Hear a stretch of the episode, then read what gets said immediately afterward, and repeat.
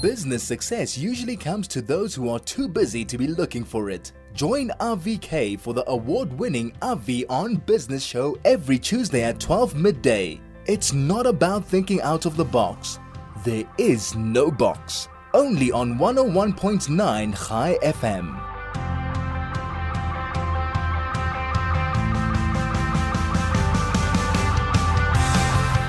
Welcome to 101.9 High FM. It is four minutes past 12. Thank you so much for joining us.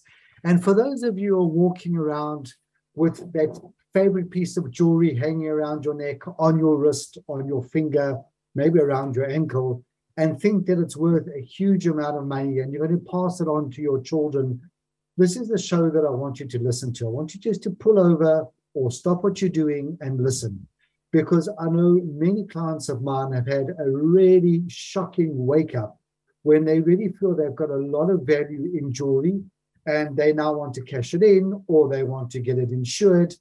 And the value that they need to insure it for and the value that it's worth, the discrepancy is sometimes massive. And they can't wrap their head around why they need to insure a piece of jewelry for, let's say, 90,000 Rand, but it's only worth 10 or 20,000 Rand, maybe in its actual value. On the line with me, I'm very proud to welcome Helen Viljoen, who's the CEO of Nebu Gold. Helen, welcome to High FM. Thank you so much, Avi. It's wonderful to be here.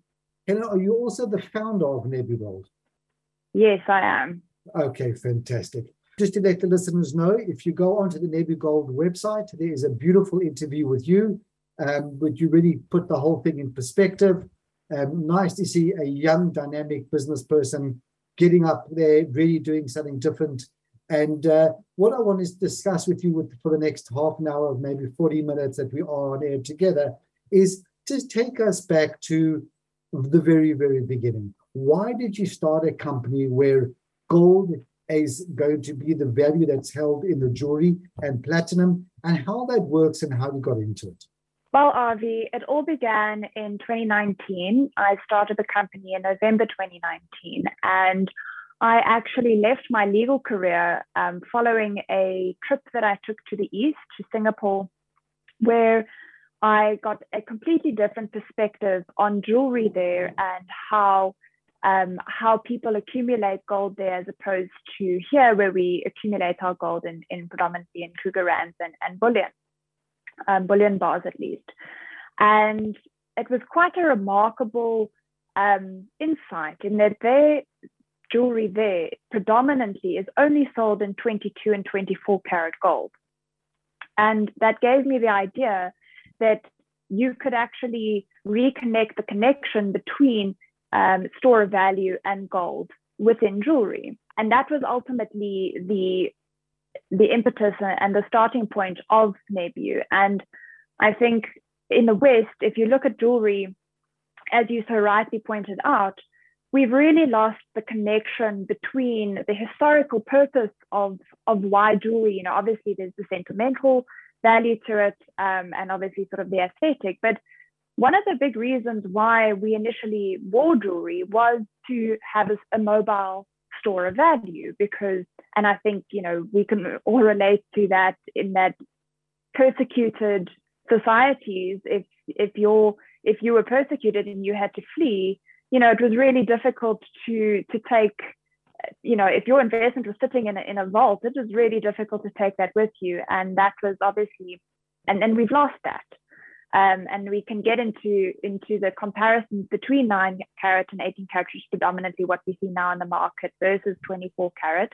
But that was ultimately the motivation behind starting Nebu was to return that connection um, to jewelry between store of value um, and gold and to return the actual intrinsic value back to the customer.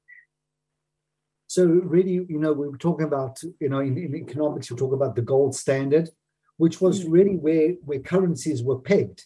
This is the value of gold, and everything sort of rotates around it like you know, like the planets on, on a set axis, and that's what it is, which really gave you a very clear understanding. I remember the South African um, notes used to say, I hereby swear or promise to pay the bearer X amount in gold, um, which really gives you a value. But maybe before we get to the actual understanding of how the value is held in gold, let's maybe just take a quick break because Craig wants to take us to the shops. But when I come back, maybe please explain to us the difference between 18 and 22 and 24. So we just got an, under, an understanding of what it's all about. And we'll be back with you in a moment. This is RV on Business. Right. Helen, coming back to you. Helen, the CEO and founder of Nebu Gold. What is the difference in the grades of gold? Well, I think, Avi, let's take it, let's simplify matters and let's compare, you know, what does 9, 18, 22, and 24 carat actually mean? So, jewelry or gold is always the purity of gold is always denoted as a, a factor of 24. So, so many parts of 24 parts, 24 parts obviously being 100%. So, if you have 18 carat gold, that's 18 parts over 24, which means it's 75% gold pure. Okay, so you can obviously apply that to 9 and 22. Now, the difference between 18 carats, what makes up that um, that extra or the, the balance, the 25%, is as opposed to 24 carats, um, is that it includes other diluting metals. So you'll have nickel, silver, copper, um, that type of those type of metals, and it will not um, specify the period or the, the composition. So the difference between an 18 carat, other than the, the composition being 75% gold, 25% other metals, versus 24 karat gold, which is 100% or 99.99% gold, is that, and I think bringing that back to, to jewelry itself, is 18 karat, that, that, that vagueness or, or the, the area where it becomes very unclear on how the value of the gold is actually determined is obviously you don't get you don't know the weight of your jewelry i guess you could weigh it but they never they almost never specify the weight. So and then coupling that with the inclusion of um, of, of precious stones. Now those two factors the addition of diluting metals plus subjectively valued precious stones and gems allows the jeweler to actually inflate or, or charge large markups. And in traditional Western jewelry, you are seeing markups of 300 to 500% on jewelry. And that's why that, as you said, your, your, your, many of your clients go and value their jewelry. They're shocked when it only retains about 20% of the purchasing value. Now, in comparison to our jewelry, which is made from 24 karat gold, we sell by weight at the prevailing gold price plus a creation fee or a, a manufacturing fee. So let's say, for instance, we have a pendant and it weighs 10 grams. That, gra- that pendant will be sold at the prevailing po- point of sale according to the international gold price, which is standardized around the world, plus a, um, a small markup fee, we, w- we have a 30% margin. So if you're looking at that 30% versus your 300 to 500%, that's how you can you can value it. And those pieces can be objectively valued anywhere in the world because it would be and you can resell it either back to us or anywhere else um, because you know you know the weight of your jewelry you know that it's 24 carats so you can't be hoodwinked in that way. Okay so you really answered my question. I was sitting there waiting. How are you going to make profit? How's this thing going to work if you simply banking the store of gold and passing it on to consumer.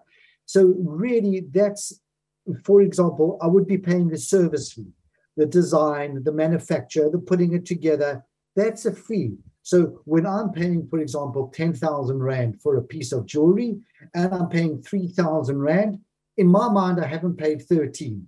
I paid 10,000 Rand and I paid three in order to get the stuff done. So, really, really, that is how it works. It just gives you the ability to make profit, add value, and yet I know I'm walking around with something that is not going to decrease or plummet in the value because the markup hasn't been there. So, let's get to the, the hard question How's it taken off? How's it been? You've been in business now for four years, five years. How's it gone? Yeah, so um, just to add to that, Avi, another thing that separates 24 karat in terms of generational wealth and passing on to your grandchildren 24 karat jewelry versus 18 karat, because there are diluting metals included in 18 karat, when those metals are exposed to oxygen, they tarnish, they oxidize. So, and that's why people often have with an 18 karat gold ring, they constantly have to get it repolished or replated. Now, with 24 karat, because 24 karat um, platinum and gold are noble metals, when they're exposed to oxygen, they do not tarnish. So there's true immortality to that to that piece. It will never tarnish. Gold that sat in in the um, you know in the pyramids and tombs a thousand years ago, today still looks exactly the same. In addition to that, it's antimicrobial and it's hyperallergenic, um, which is especially important for women with who have to wear earrings. So getting back to your question on how it's going, it's it's really going exceptionally well. Um, we're really, really lucky. And we predominantly export to Canada and the United States.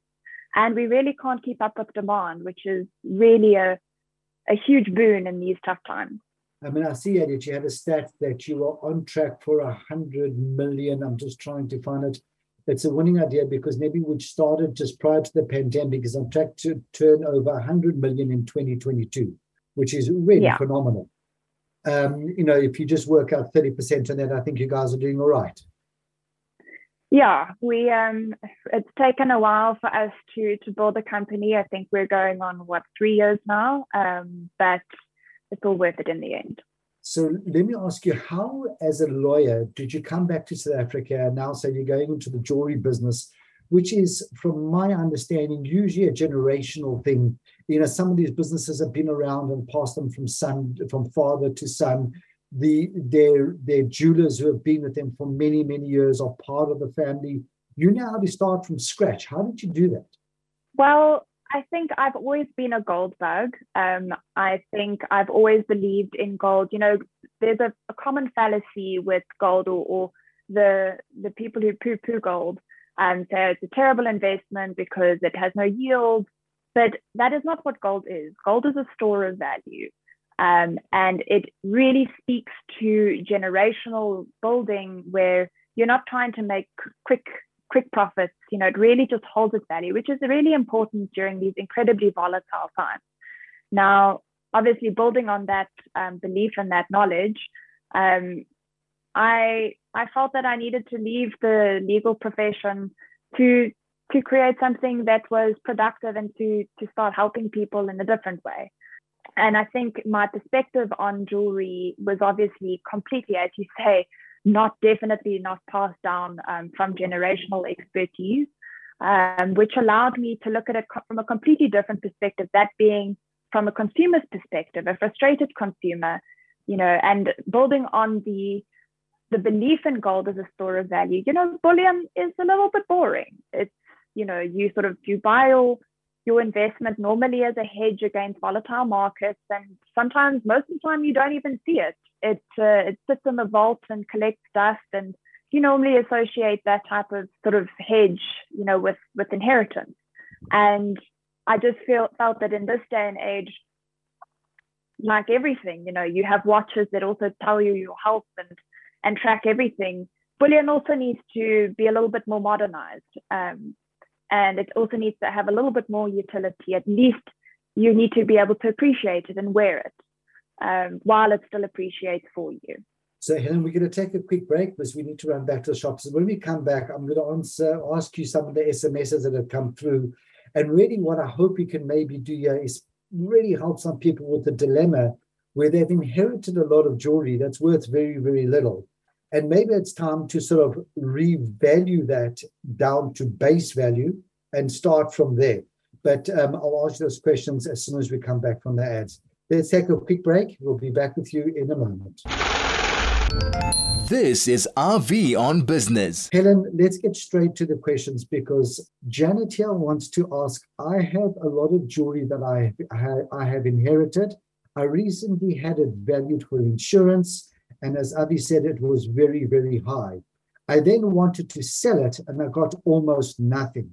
Would you be able to recondition my jewelry for me at the fee that you discussed in order that I can have a true value of the gold and design it the way you and I decide upon? Yes, Avi. Um, to answer Janet's question, we are so at the moment we are licensed to take jewelry back from the um, from the public, and that allows we are looking into offering a service for other jewelry that is not Nebu branded.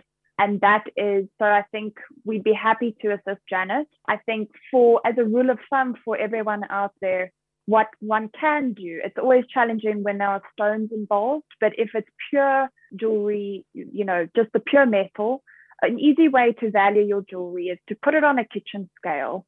If you know the purity, you multiply that weight by the purity, and you should get um, the actual gold content. Now, general pawnbrokers out there are giving shocking um, returns on on you know standard fine jewelry.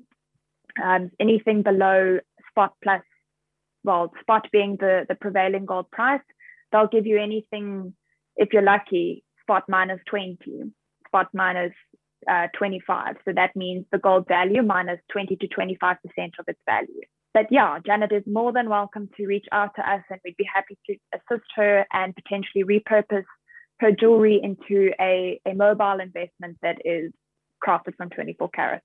Great. And before we go to the rest of the questions, I want to ask you, you on your website, you talk about partnership around the world and people, people being able to join the Nebu business. Talk us through that. Yes. So we our sales model is, is a hybrid model. We sell directly to the public through our online store, but we've also partnered with reputable and verified um, bullion dealers around the world, particularly focusing on the United States and Canada, as I said. And those so bullion dealers who specialize in these types of investments, as well as wealth managers and investment banks that are very much in their beta phase at the moment. Um, and that's who we partner with. I think it's very important we we have like-minded, you know, jewelry is a very novel investment or bullion jewelry is a very novel um, concept to the jewelry world, which I think it's it's just it's completely as as I said earlier, you know, where we're charging a 30% margin and they're charging a 500% or 400% margin, you just, you know, it, you're too far removed. But with bullion dealers or gold um, dealers, we are we're far more aligned in offering you know intrinsic value back to to our customers and that's ultimately who we partner with. Then just similar along that line just i want to get through the smss because they're coming through thick and fast. I want to check so you just scroll down. Yes i my jewelry is if i revalue if i revalue my jewelry with you will i get a certificate um, when i do it for insurance purposes and will that be updated on an annual basis? So, what I can say is with our jewelry, we guarantee authenticity. So, throughout our manufacturing process, all our pieces go through rigorous testing. We do three, time, three um, rounds of quality checks, and we stick to a very strict weight limitation or variance obviously, because if we're advertising a, a, piece at 10 grams, you can hardly sell something that's for 9 grams or 12 grams. So we ensure that that weight variance is 0.5 grams per piece. Now, that obviously produces very, well, a lot of challenges for us um, in terms of production, because if it is slightly over polished and we weigh it and it's 0.1 of a gram under, we have to start again.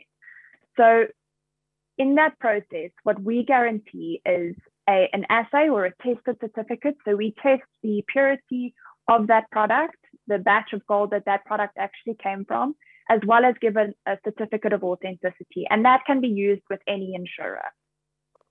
Um, and that around the world as well. So if that were the case um, with with someone who had to bring gold in and repurpose it they would most certainly get a, a certificate of authenticity. Okay, and then the next question is this actually a question that I should be asking you. But mm-hmm. how do you choose your design? How do you know what to design at a particular time in the season?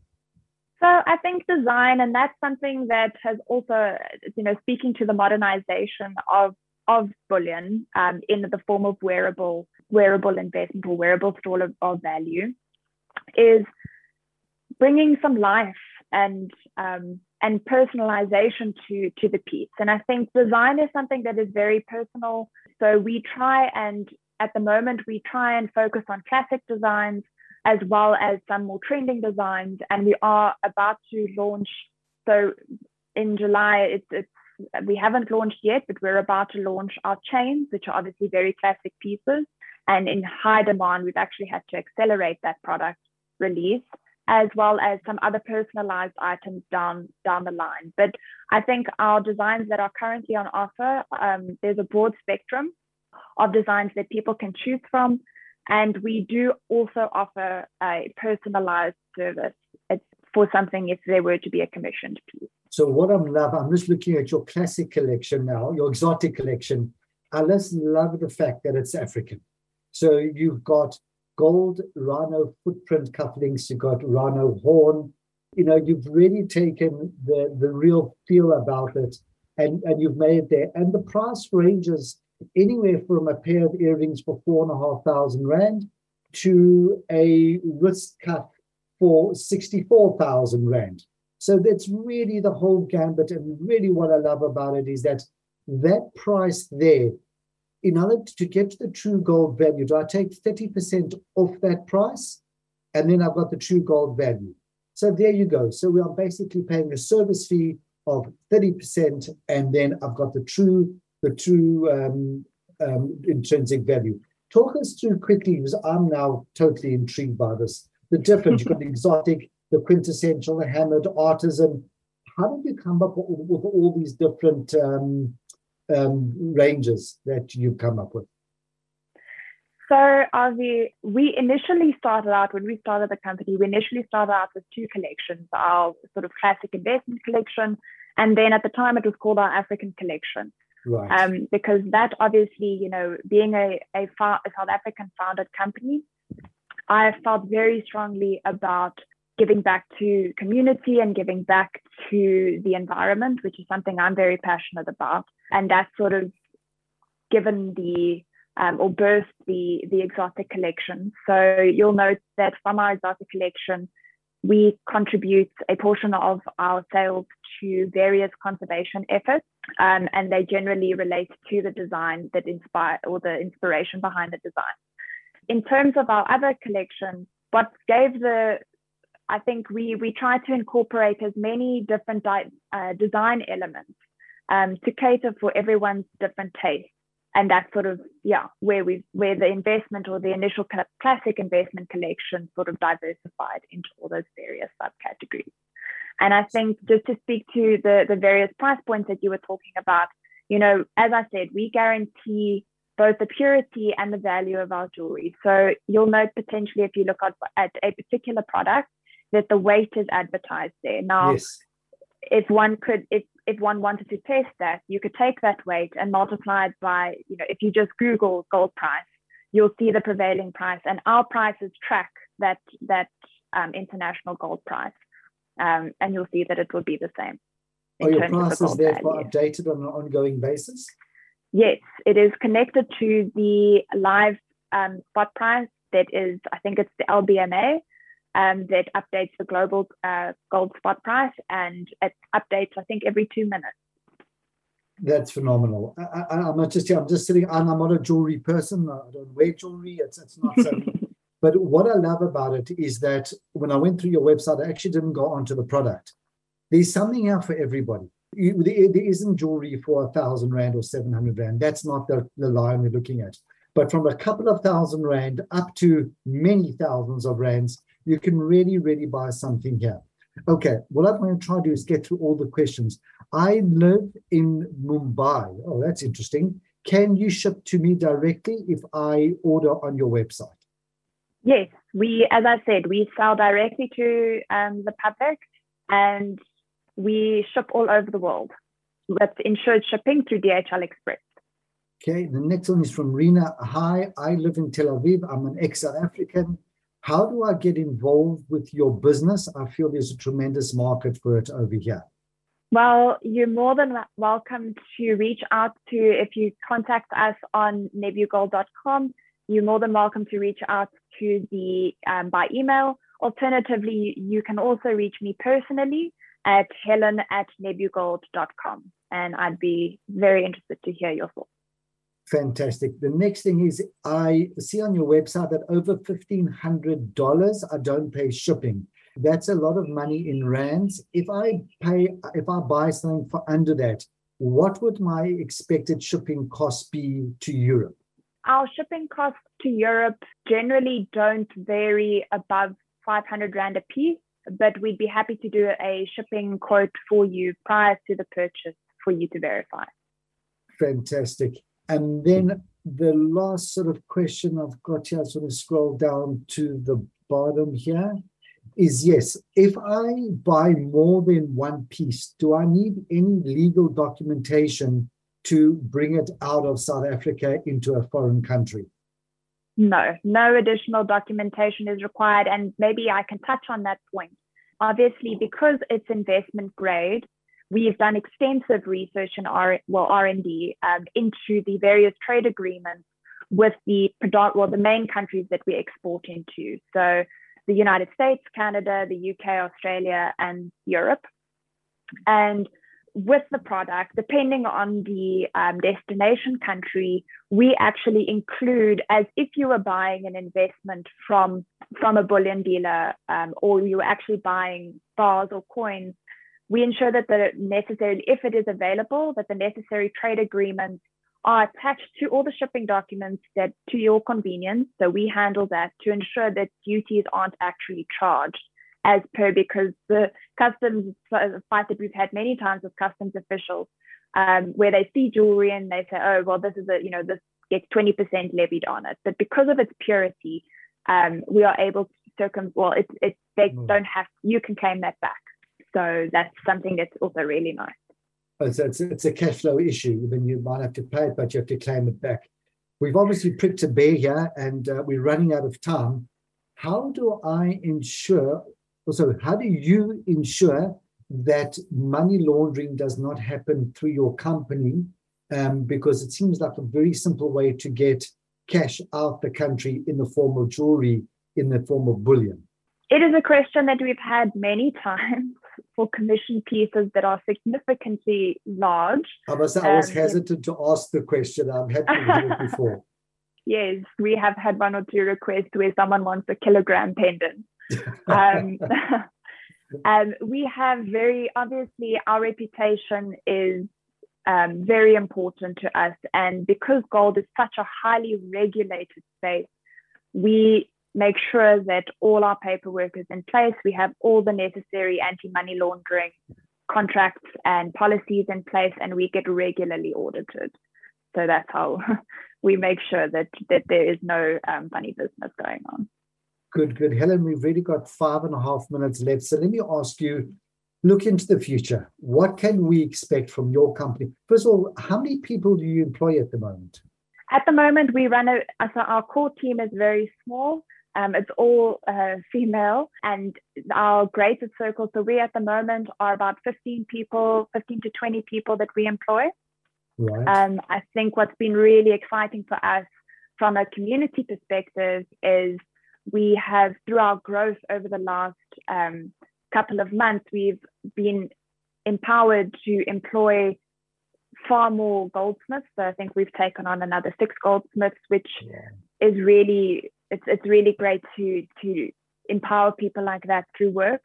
Um, and what's even more exciting is a lot of these goldsmiths have never even touched 24 karat gold, and it's been a learning curve for everyone to to get involved in that um, and to learn the skills because it's a very difficult metal to work with. So yeah, I think looking forward, obviously we are wanting to aggressively expand. Um, we are expanding our operations into Singapore and into the US in terms of physical space. And we have some very exciting products that we will be adding to our actual services that we'll be adding on top of our products to make sure that they have even more functionality and utility other than being able to wear it.